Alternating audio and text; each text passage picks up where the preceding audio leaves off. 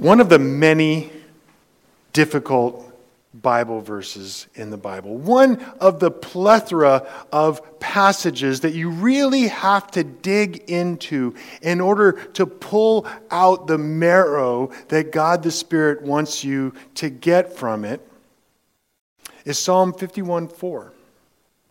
Against you, you only have I sinned and have done what is evil in your sight, so that you may be justified in your words and blameless in your judgment.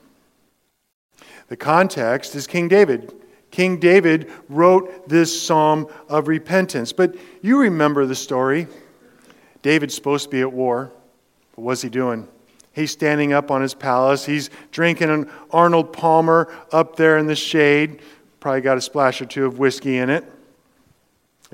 Based on what he was doing at the time, because what he was doing at the time was thinking about how great he is. And he looks down and he sees a woman discreetly taking a bath. She's completely out of the sight of anybody and everybody except someone who's standing on the top of the palace. All of a sudden, I'm sorry, there is no kind way of putting this. David lusts after her and he wants her body. And since no one can stop him, he takes it. And that's exactly what he did. We need to stop right there for a moment. Rape is one of the worst things any one person can do to another, period. It's one of the absolute worst things one human being can do to another. And wonderful David, hero of Sunday school stories and Psalms, and one of the three most important people in the Old Testament, one of the most three most important merely human beings in the Old Testament, and he raped a woman. Bathsheba conceived. David, of course, now has to cover it up, and he involved one of his generals in a scheme to murder Bathsheba's husband, Uriah. Not only that, but he used Uriah to carry his own death warrant to the general Joab. Stop for a second. Imagine the scene. Uriah comes carrying this dispatch to Joab. Imagine Joab taking this and he's reading David's note and he looks up and he sees the messenger, Uriah. He looks at him he looks at him in the eye, and Joab sees one of his best soldiers who is happy to do his duty to God and king. And Joab knows what Uriah does not. Uriah just faithfully, as a good soldier, carried his own death warrant. It should take your breath away how wrong and evil everything in that story is. How many others were involved or harmed by David's lustful, covetous murder? How many wives did he have at this point? I mean, at least one of them wasn't on her period at the moment. How about the man who went and got Bathsheba to bring her to the palace? How about the guard standing at the door listening to what was going on? Now, I am sorry, this is very graphic. And it's the way the world is in its current state. More people than we're aware of were directly harmed by this heinous sin that we know. And what did David say? Against you and you only have I sinned. Wait a minute, what? David, you're kidding me. Well, actually, he's not. David understood one very important thing. David understood that he is ultimately responsible to God. Ultimately, his sin is against God. So is yours, by the way. So is mine. Now, David doesn't make light of the offense against others. He needed to repent and ask forgiveness of many for sure. And whatever that looked like, whatever it looked like for David to go and seek repentance, David needed to get right before Yahweh before he can get right before others. Whatever it might look like in your life to get right with others and Yahweh, at least part of the message, part of the point of Psalm 51 and the seventh commandment is don't dishonor your spouse. Now, I realize there are three groups of people who are in front of me. The first group of you who are sitting in front of me are married. The application is simple don't dishonor your spouse, period. Not complicated. The second group of you are not married, but you may be someday. That man or woman who will be your spouse is someone that you should not dishonor by your attitudes and actions now. So don't dishonor that man or woman who will someday be your spouse. And there's a third group. There's a third group here, and you're also not married, and you may never be married or be married again. Nevertheless, God calls himself your husband. In fact, there are more verses in the Old Testament that take this word adultery and apply it to unfaithfulness to your heavenly spouse than those verses that merely apply it to your earthly spouse. So, there is nobody sitting in front of me or myself that this commandment doesn't apply to. There is nobody here that this message will not be for. Simply do not commit adultery. Simply do not dishonor your spouse. Also means that you must honor your heavenly spouse, whether you're married now, in the future, or never again. In fact, men. It goes one step further for us. Peter tells us, he's very crystal clear. If you do not go out of your way to understand your spouse, then God is not going to hear your prayers. You see, the heavenly husband takes it personally when we disrespect him by disrespecting our wives. Don't dishonor your spouse. Each one of us must realize, we need to understand, we need to comprehend in our mind that the seventh commandment applies to us. It's one of God's big ten.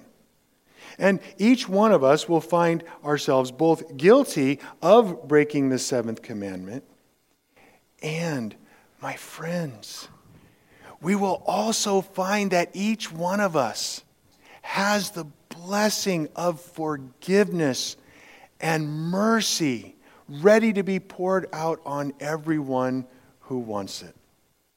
God the Son has taken the penalty for every single person who would trust in him. And as we are going through this, we need to remember we have not pushed God so far away, He will not receive us if we just say, Forgive, O Lord.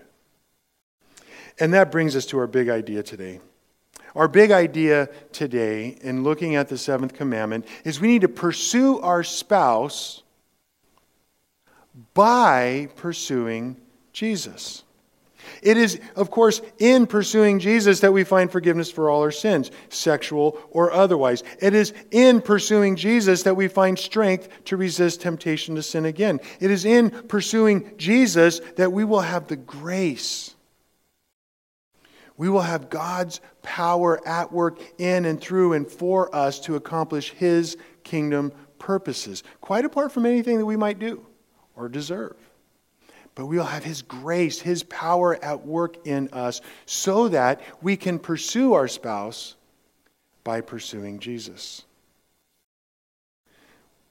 It's in pursuing Jesus that we will have the grace we need to live Christianly in light of the seventh commandment. In Exodus chapter 20, verse 14, you shall not commit adultery. Now, last week, we looked at verse 13, you shall not murder, and we talked about the fact that this ought to be a no brainer, right? This ought to be a no brainer. Don't commit adultery. Unfortunately, that is not the culture we live in today. Today, culturally, is widely celebrated. It's just out there, it's in the air you breathe. Which is why, by the way, those of us who do trust the promises of God for us in Christ need to continually reinforce in our hearts how ugly, detestable, and horrific adultery is. And frankly, part of that convincing ourselves might be that we just need to push some forms of entertainment away. And so we can come to a Christian understanding of this commandment I want us to revisit a question we looked at several weeks ago. Why the law? Why the Ten Commandments in the first place? Now, remember, we made kind of a big deal about this in the second sermon of this series, and we said, remember, the Ten Commandments are given to a redeemed people.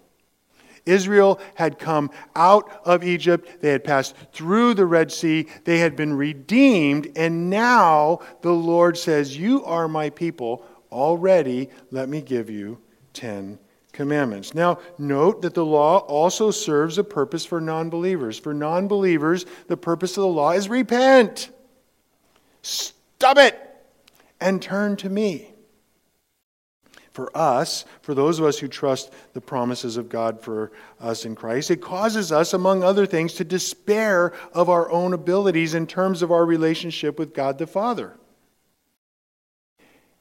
And it causes us to hope only in God the Son because we, all of us, are sexual sinners. Note also, the Ten Commandments were not given so that we could all be nice people. Do you ever think that?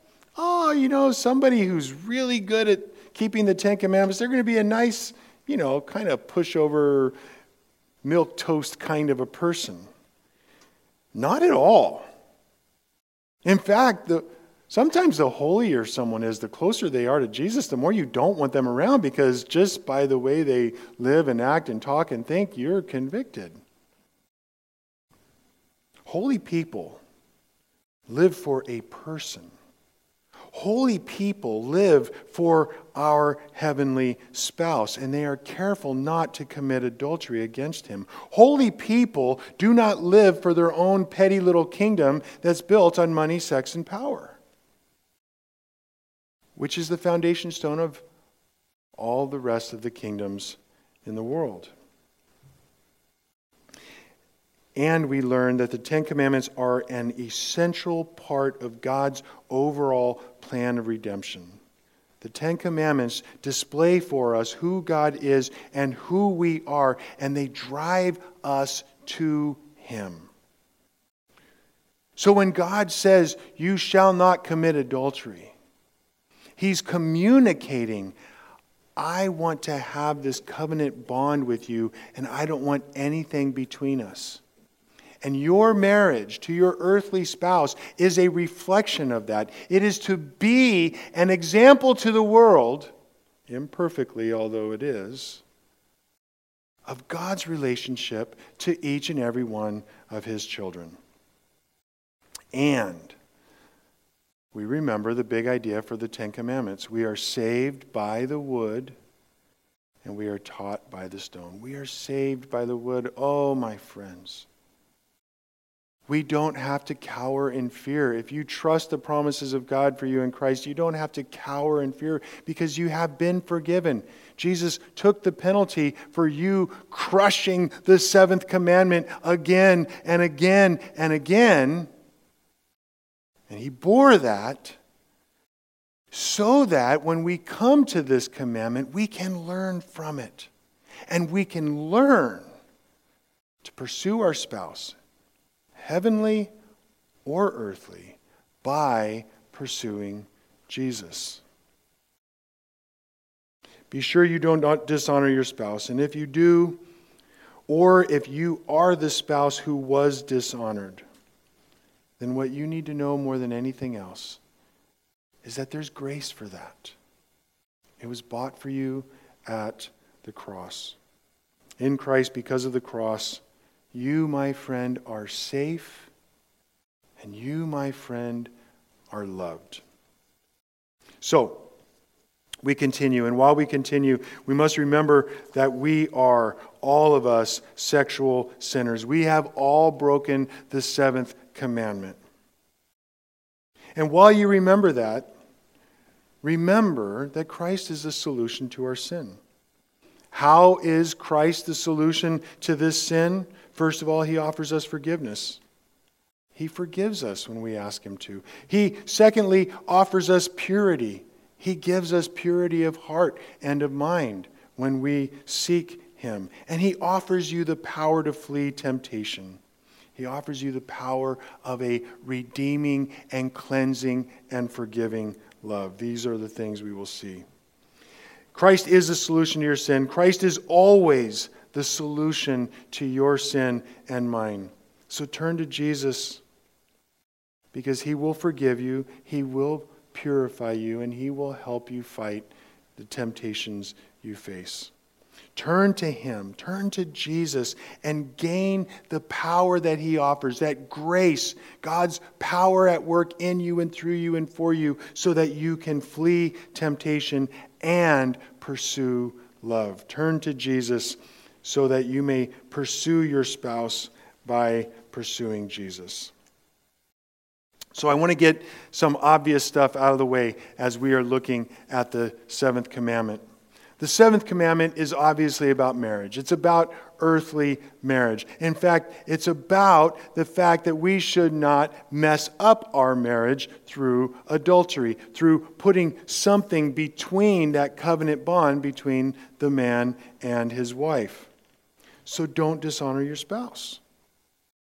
But there's more to it, obviously. And as you get through the books of Moses, what you see is that Moses unpacks it. He, he starts with the command, do not commit adultery, but he unpacks it. In, for example, in Leviticus chapter 20, verse 10, if a man commits adultery with the wife of his neighbor, both the adulterer and the adulteress shall surely be put to death. Now, according to Moses, dishonoring your earthly and your heavenly spouse is no light matter. Oh, nobody would do that. Nobody would put someone to death for adultery. I mean, come on, that's ridiculous. That, that's just, a, that's barbaric. Well, yes, it's true. We don't execute people for adultery today. We don't live in a theocratic kingdom like Israel was. But the fact that we don't is a symptom of the larger hostility towards the Ten Commandments. And in light of that, in light of this hostility that's all around us, there are a few objections to the seventh commandment I think we need to address because this atmosphere that we swim in affects us. And the first one that we've mentioned once or twice in this series is that we need to avoid the problem of pragmatism. Pragmatism is a problem in the church oh, you know, don't murder because it will make society unpredictable. Don't commit adultery because it will make society unstable. Well, that's true. That's true. But as soon as we make that the basis of whether or not we're going to keep the commandment, we are lost. Instead, don't commit murder. Don't commit adultery because God commands you not to do it. Your heavenly spouse calls you to a much higher life. But there's another issue when considering the seventh commandment, and that is who are we as human beings? In the last 60 years in our culture, there has been another, not the first, but another in a series of sexual revolutions and the one that we are in has brought us into a pretty profound mess. I think most people in this room would agree with that. And if we accept the molecules to man hypothesis, then this sexual revolution that we are enduring right now makes perfect sense. Why not have consensual relations with anyone that you can? And you, you, know, intercourse is the cheapest, easiest, best high you could get. It's the best bang for your buck. Of course, you're going to do that. And frankly, everyone needs someone to hold. So, God made us as community beings. I just found the person that I wanted to hold. And we also understand the molecules to man hypothesis is not reality. And this is a great example of why it is not. There is always more to sex than what is on the surface. There's always more to consider. Not least of which is the confusion and mess that we find ourselves to be in.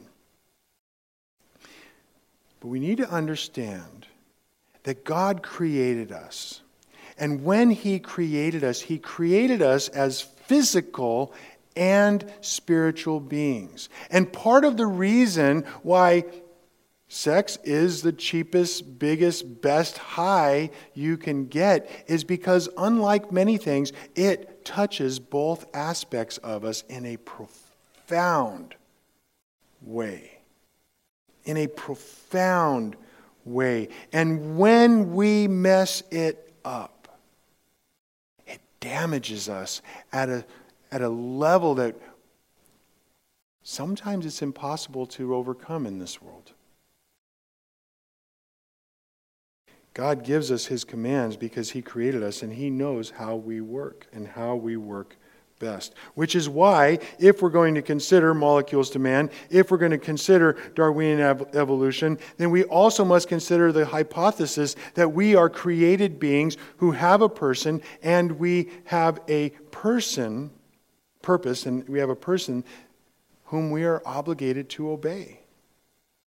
If this is true, then there is a lawgiver and one who blesses obedience. And not only that, but another reason why the molecules to man Darwinian evolution just fails in this regard is because we have a Father who loves us. And this Father who loves us is the one who came up with marital relations. And He made it good, He made it fun, he made it pleasant.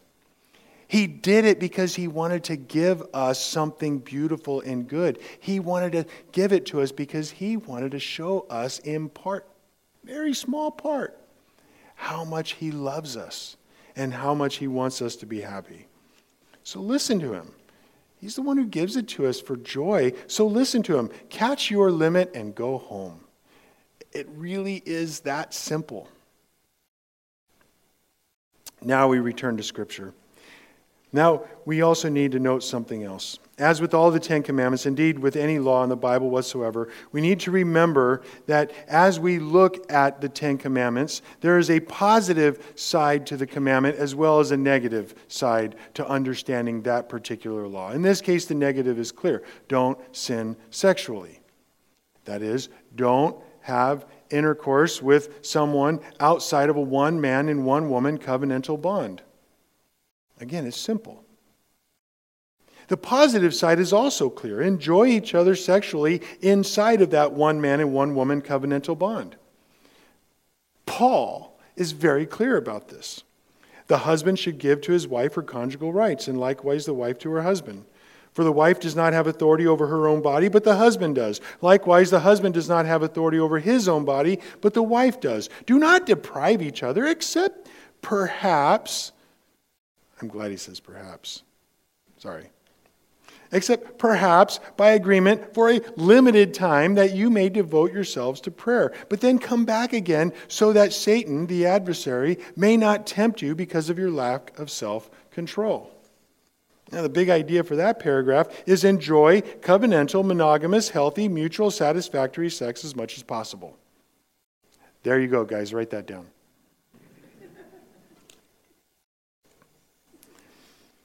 But let's ask a question. Let's get to the brass tacks. Let's understand how the rubber meets the road. We need to understand this word adultery. What does it mean? Now, certainly it means intimate relations of a married person outside of their marriage.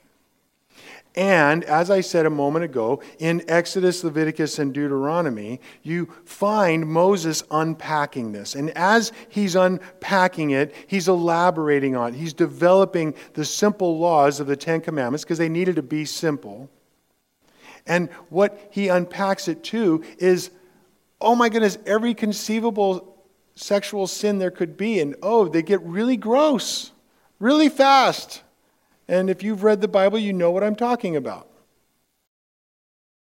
As I said a moment ago, God is very clear. Don't hurt yourself, don't harm yourself, and don't dishonor your spouse by doing any number of these things. And adultery was used in the Old Testament, if you just look at the number of times that word is found in the Old Testament, it's used more often to refer to adultery in the marriage covenant with Yahweh than it is with the earthly spouse. Just one example, Jeremiah 3 9. Because she, and talking about all of Israel here, took her whoredom lightly, she polluted the land, committing adultery with stone and tree, idols. And this brings us to the point that is made by the best marriage book I've still ever read. It's Sacred Marriage by Gary Thomas. And his big question that he asks in this book is what if God designed marriage to make us holy as opposed to happy? Let me ask that question again. What if? What if marriage was designed to make us holy as opposed to make us happy. Oh my goodness. If we had men and women living like that, there would be no adultery. Just one quote of the many I have underlined the ultimate purpose of this book, Sacred Marriage by Gary Thomas, the ultimate purpose of this book is not to make you love your spouse more, although I think that will happen along the way. The ultimate purpose of this book is to equip you to love your God more and to help you reflect the character of his Son more precisely. Which is exactly what he's getting at. When he states it negatively, I understand, do not commit adultery. You shall not commit adultery. But the point doesn't end there. The point is to be holy in the most intimate relationship you will have on this earth. In other words, the purpose of marriage, the purpose of the seventh commandment, I would say, is to make you more like Jesus. And this is a great summary of what we're talking about here. Don't commit adultery is the negative way of saying be holy in your marriage. The seventh commandment is all about holiness in marriage and therefore all about holiness in life. Because adultery is a deliberate sin. Oh, it was, it was a night of passion. No, well, maybe. But it takes sinful, undisciplined thought, sometimes for years, before that fruit finally ripens into the actual act. Adultery is a deliberate sin. And we also know that physical adultery is far worse than mental adultery, but it starts in the mind, in bringing images and thoughts before your mind. And then what happens is your heart decides, Ooh, I like that. And then pretty soon your hands are following suit. Whereas, setting your heart on things above, not on earthly things, considering Jesus, setting your mind on things above, will stop that system. And frankly, adultery just always denies the spiritual. It always denies the reality of the image of God in us and reduces us to the animal, to the subhuman. And now that person you're lusting after is no longer a person, it's just a body. David understood. Against you and you only have I sinned. David understood that marriage is a three person covenant. And the person that he went before to swear his devotion to his wife is Yahweh. And therefore, he is the one David sinned against. Marriage, like every relationship, is built on trust. When trust is dead, the relationship is dead. Now, by grace, it can be born again. God the Spirit can work in us to bring death into life. But God wants to protect us from that trauma. And if there were no other reason, that would be enough to pursue your spouse by pursuing Jesus. I need to say something else. I know, because some of you have told me, and I know, because I've been in this world long enough, that there are several of you in this room who have experienced this. And you know what I'm talking about at a far deeper level than I do. Praise Jesus. I don't want to know it at that level. I want to speak to you again. There is grace. There is peace. There is hope. There is purity. And it is found in pursuing Jesus. Not another man, not another woman, in pursuing Jesus. Because when you pursue Jesus, when you run after him, when you run to grab hold of him, you will find him faithful. Now, Christ is the answer to the difficulties with the seventh commandment because only He can lead you in the paths of holiness. Now, obviously, we can't leave a discussion on any of the Ten Commandments without looking at what Jesus said. So let's look at Matthew 5, verse 27. You have heard that it was said, You shall not commit adultery. But I say to you that everyone who looks at a woman with lustful intent has already committed adultery with her in his heart. If your right eye causes you to sin, tear it out and throw it away, for it is better that you lose one of your members than that your whole body be thrown into hell. And if your right hand causes you to sin, cut it off and throw it away, for it is better that you lose one of your members than that your whole body go into hell. How is Christ the answer of the problem of adultery in your body or your heart? First of all, he tells you what's at stake. And he mixes minces no words here. This warning is to be taken seriously. It is better that you lose one of your members than that you lose your whole body and go into hell. Don't dishonor your spouse because the consequences can be most severe. Is forgiveness available? Yes, amen. Absolutely. Praise Jesus. Is it available for the man or woman who will not repent? Evidently not. So pursue your spouse by pursuing Jesus. Jesus continued. He said in verse 31 It was also said, Whoever divorces his wife, let him give her a certificate of divorce. But I say to you that everyone who divorces his wife, except on the ground of sexual immorality, makes her to commit adultery. And whoever marries the divorced woman commits adultery. Now, I've already said that Moses unpacks the word adultery in his writings, and Jesus does the same here. He goes straight to the word porneia, which is just the general word for sexual immorality. And Jesus wants you to understand what's at stake. Don't go there. Don't go there. Turn to Him. He will give you the grace you need to continue to turn to Him. Pursue your spouse by pursuing Jesus.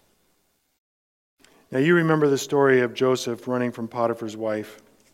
He did what he should. If you're faced with sexual temptation, run. Get up, move. Don't keep laying on your bed. Don't keep sitting in your chair. Get up, move. It seriously is the first line of defense. The second one we learned from Job. Job used a strategy that has been interpreted as bounce your eyes. If you're tempted looking at that, look over there.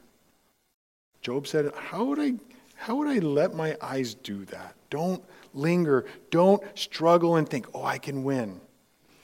Satan, your adversary, is more persevering than you are. Ask Jesus for help.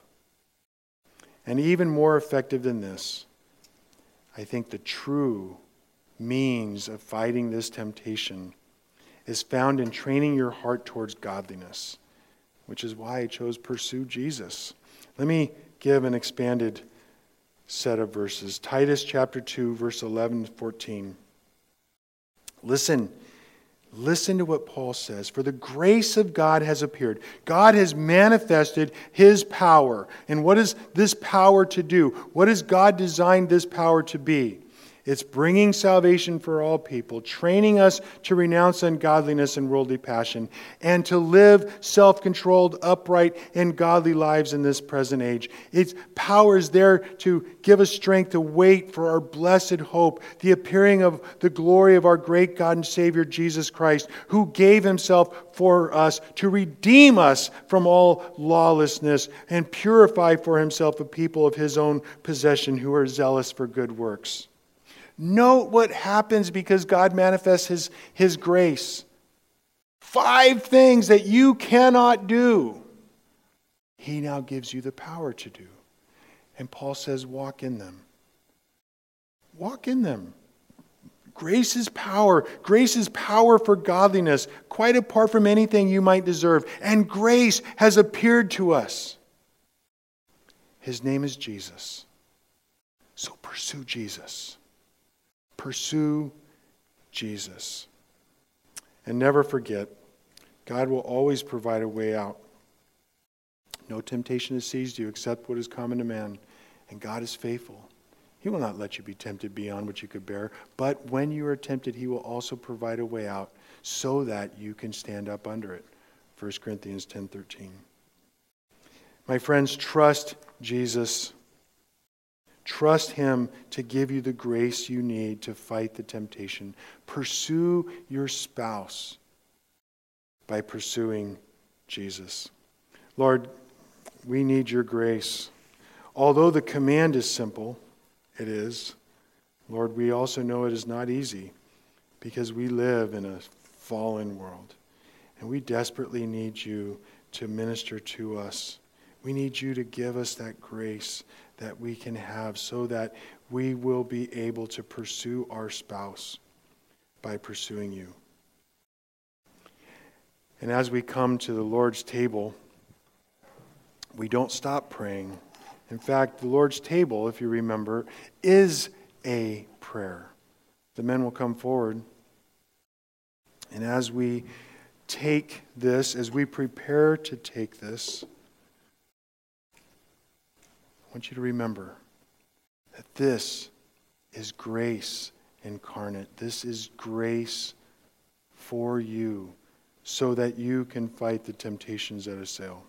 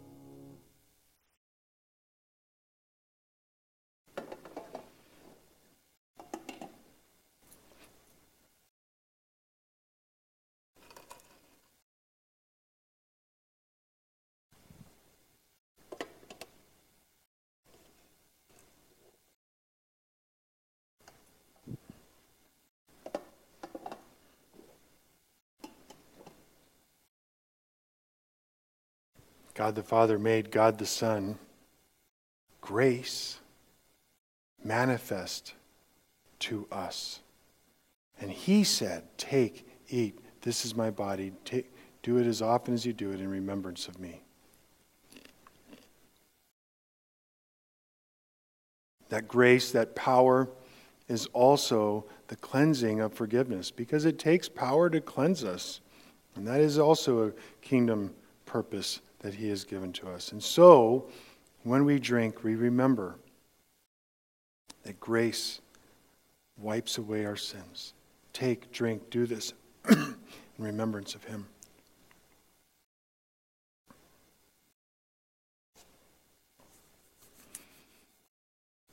Next week, I trust, will be a little easier to preach in here. I have some funny stories about me stealing or almost stealing things. So be ready for that. Lord,